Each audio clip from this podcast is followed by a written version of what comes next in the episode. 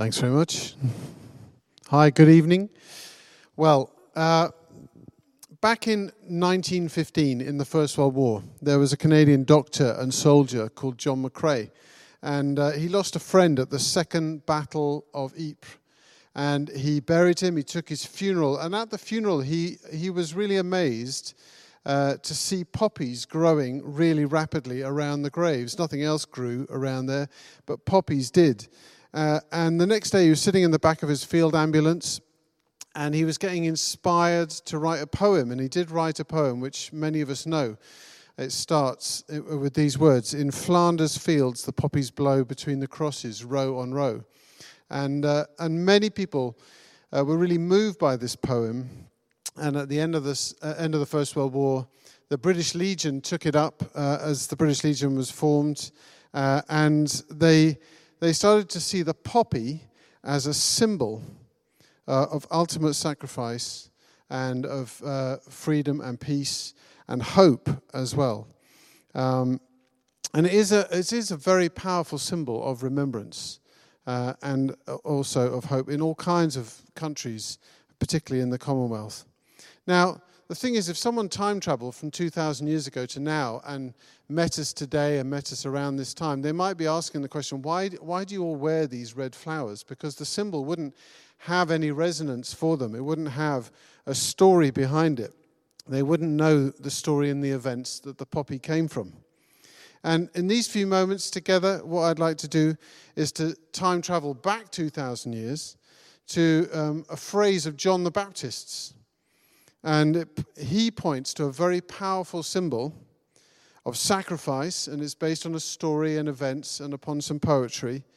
But uh, that symbol may not mean much to us today. It meant a lot to the people then, but not much so much to, to us today. Um, so, just to introduce for a few moments also what we're going to do through the, to the end of the year uh, and particularly through Advent, is to, is to have a little series called God's ID.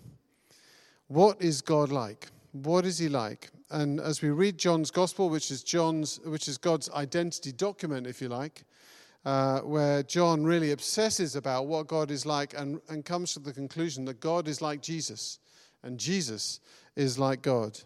And we're going to look at a number of different uh, words and metaphors and stories about Jesus that tell us what God is like. Things like bread and vine and word and light and flesh. And, and today I just want to say a few words about the symbol lamb, that Jesus is the Lamb of God.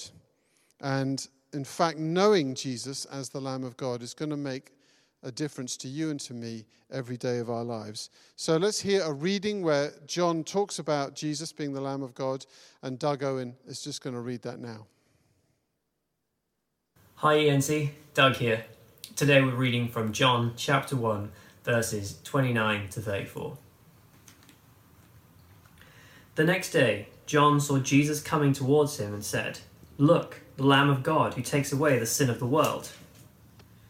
This is the one I meant when I said, A man who comes after me has surpassed me, because he was before me. I myself did not know him, but the reason I came baptizing with water was that he might be known through Israel.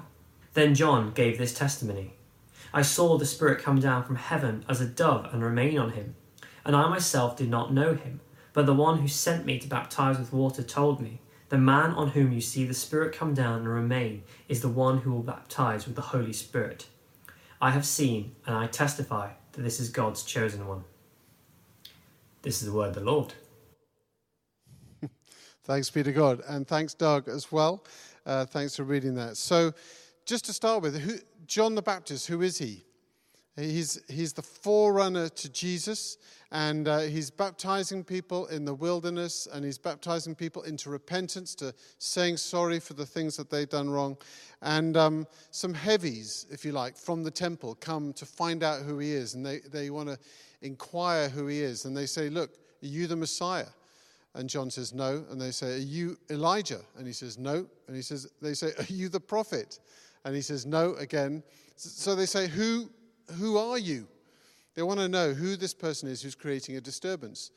And um, John says to them, I am a voice. I am a voice. And, he, and he's repeating the words of Isaiah the prophet. He says, I am a voice, one crying in the wilderness, make straight the way for the Lord. So he identifies himself as a voice. He's the person who goes ahead of uh, the, the Lord, the Messiah, coming to prepare the way. Been, we've been obsessed with the American elections. It's a bit like he's a Secret Service agent cl- clearing the road and saying, Make way for the president, make way for the president, get out the way, here he comes. So while John is baptizing people, and he baptizes Jesus for repentance, Jesus comes towards him. And this is the first time we see Jesus in the Gospels. And what John does is he uses his voice. And he says literally these words Look, the Lamb of God who takes away the sin of the world. Look, the Lamb of God who takes away the sin of the world. It's a startling moment. And the symbolism, the Lamb of God, doesn't mean that much to us. It meant a lot more to his hearers then. And unless you, you are Jewish or you know the Hebrew scriptures well, you won't know the stories very well or the events that tell you what John is really saying about Jesus and why that's important for you and for me. Uh, in fact, you know, if somebody said these days, look, the lamb, it probably means you're just arriving at a pub. So it has a different resonance these days to uh, uh, what it says in the scripture. But I want to l- look at what it says in the scripture because I think it will uh, mean a lot to you and to me.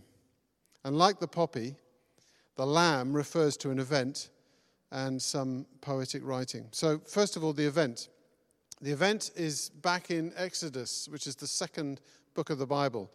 And uh, you might know the story of Moses, Moses and Pharaoh, and Moses is going to Pharaoh, and the people of God are held in slavery and oppression. And Moses goes to him and he says, Let my people go, let my people go. And uh, there's, there's a real kind of set to for a long time.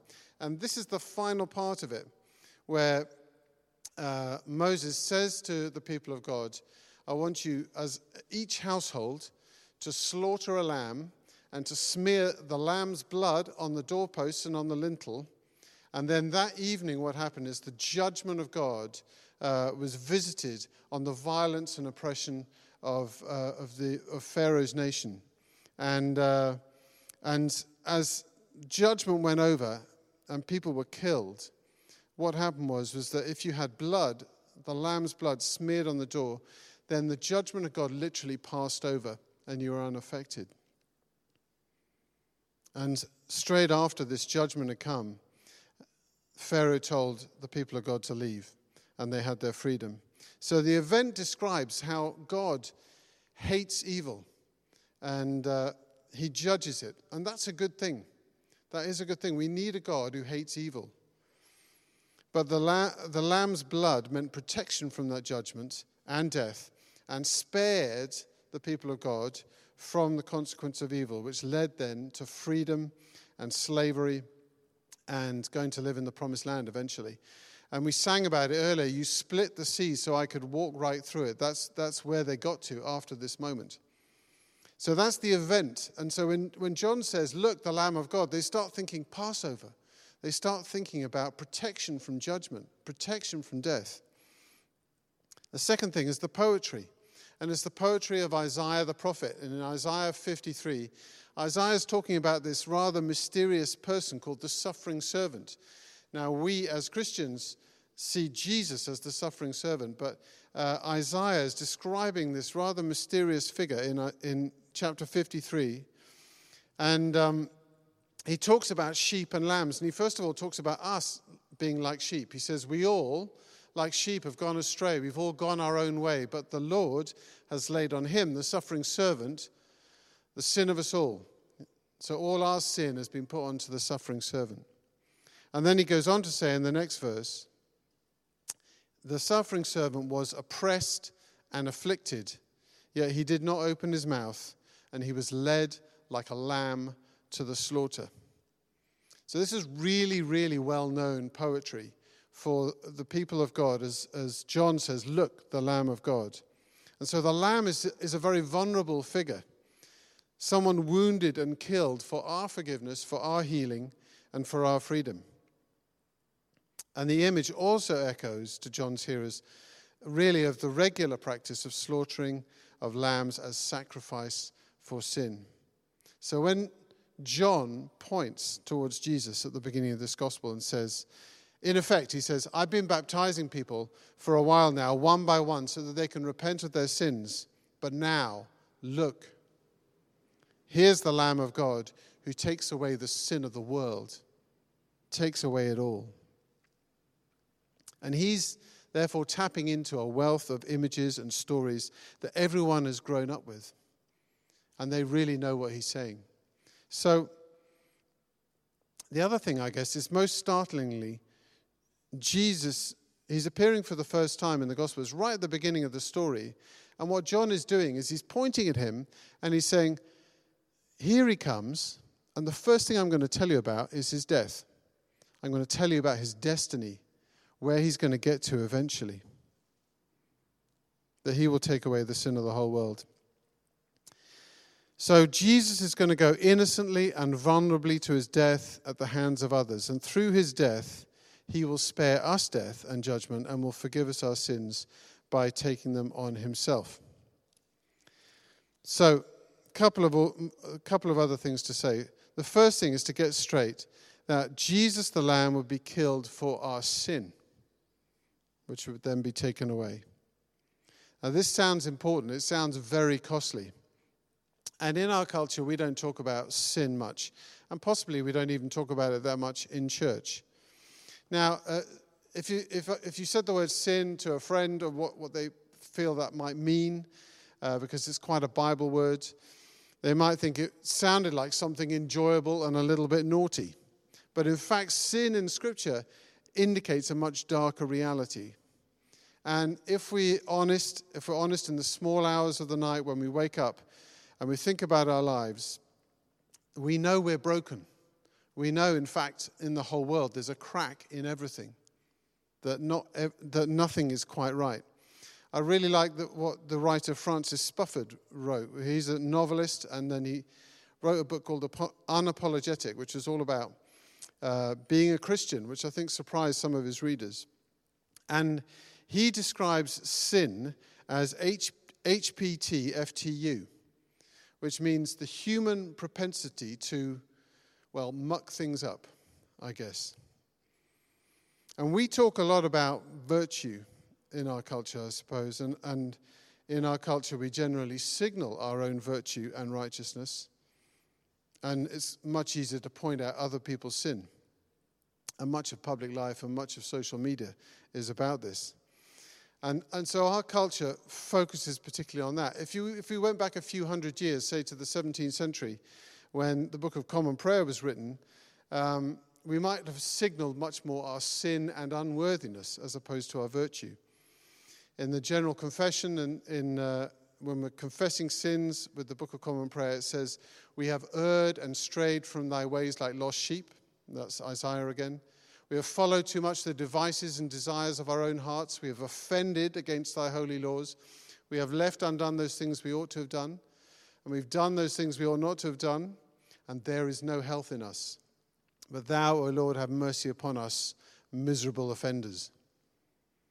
So we can hear those words and, and feel that there is too much of a woe is me, I am a slug theology. But it acknowledges a truth that we miss at our peril that we, uh, we all sin. So, the wonderful democratic reality is really that all, this is what Christianity says, is that all human beings everywhere are wonderfully made in the image of God. That's one side of things. That we all have the spark of divinity in us, that everyone you meet is made in the image of God. At the same time, everyone, you and I, and everyone we meet, is marred by sin. Everyone is broken. There's a crack in the whole world. And both those things go together.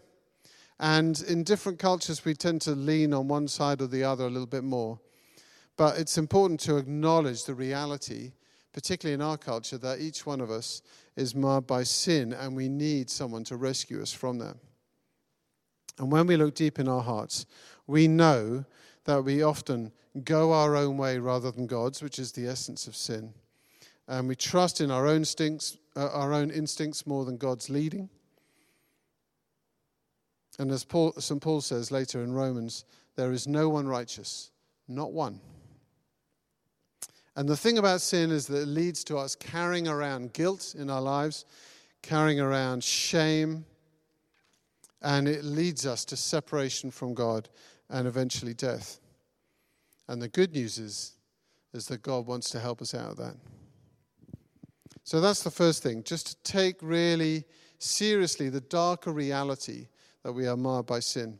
But the second thing that John says when he says, Look, the Lamb of God who takes away the sin of the world, is that he takes away the sin of the world. He takes away our sin. So, what is God like? He's like Jesus, the Lamb of God.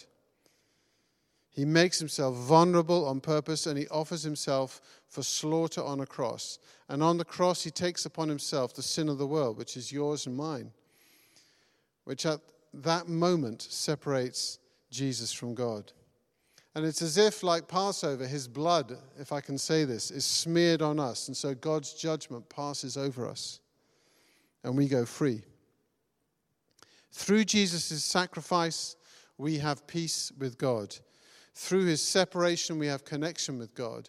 And through his death, we have life. So, my question to you is do you want to know God better? Do you want to know God better during this time? I would really encourage you to get to know Jesus as the Lamb of God. Because God recognizes that you and I, we can't fix ourselves. We can't help ourselves enough. We can't read enough self help books to get ourselves sorted out. We need agency from somewhere else. We need help. That we do have a human propensity to muck things up. And so God sends his son, the Lamb, to die in our place so we can be free of the consequences of our sin and brokenness. We can, be, we can have guilt lifted from us. We can have shame drawn out of us so that we can be free, so that we can be clean, so we can live a life of confidence before God and before our friends and families. It really is the most amazing thing to know that you're forgiven. It is um, the astonishing gift of God that He would do that for us, send His Son to be a lamb. And so I want to ask you today to pray with me that you know the forgiveness of God in a, an extraordinarily powerful and fresh way. And if you're watching this and you've never known the forgiveness of God, you've never really stepped into a relationship with God, then the time for you to do it is now. I really encourage you and urge you to do that because God is close to you. He is nearer than breathing to you, and He comes to help us. He comes to save us and rescue us, and He is right at your door. So let's pray together, shall we?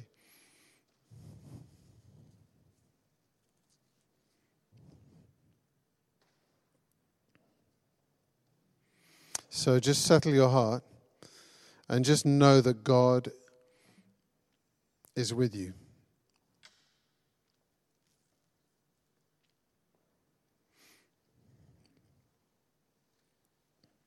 And just pray with me if you will. Father, I thank you for Jesus. I thank you for his death on the cross, which he went to voluntarily. I thank you for his sacrifice so that I could be free.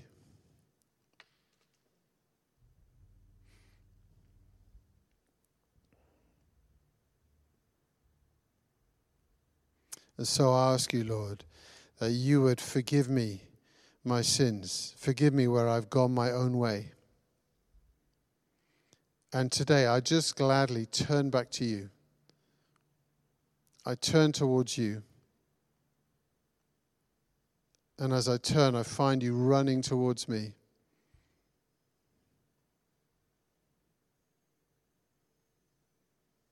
Lord, let my sins be forgiven. Let my heart go free.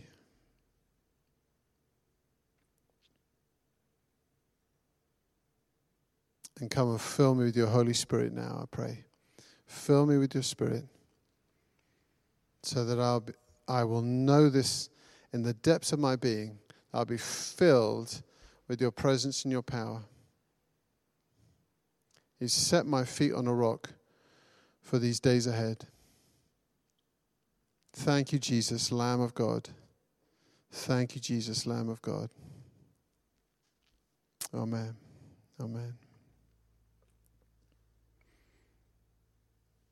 So, with that prayer in your heart, we're gonna we're gonna sing one more song, uh, and uh, Emmy and her team are going to lead us in that.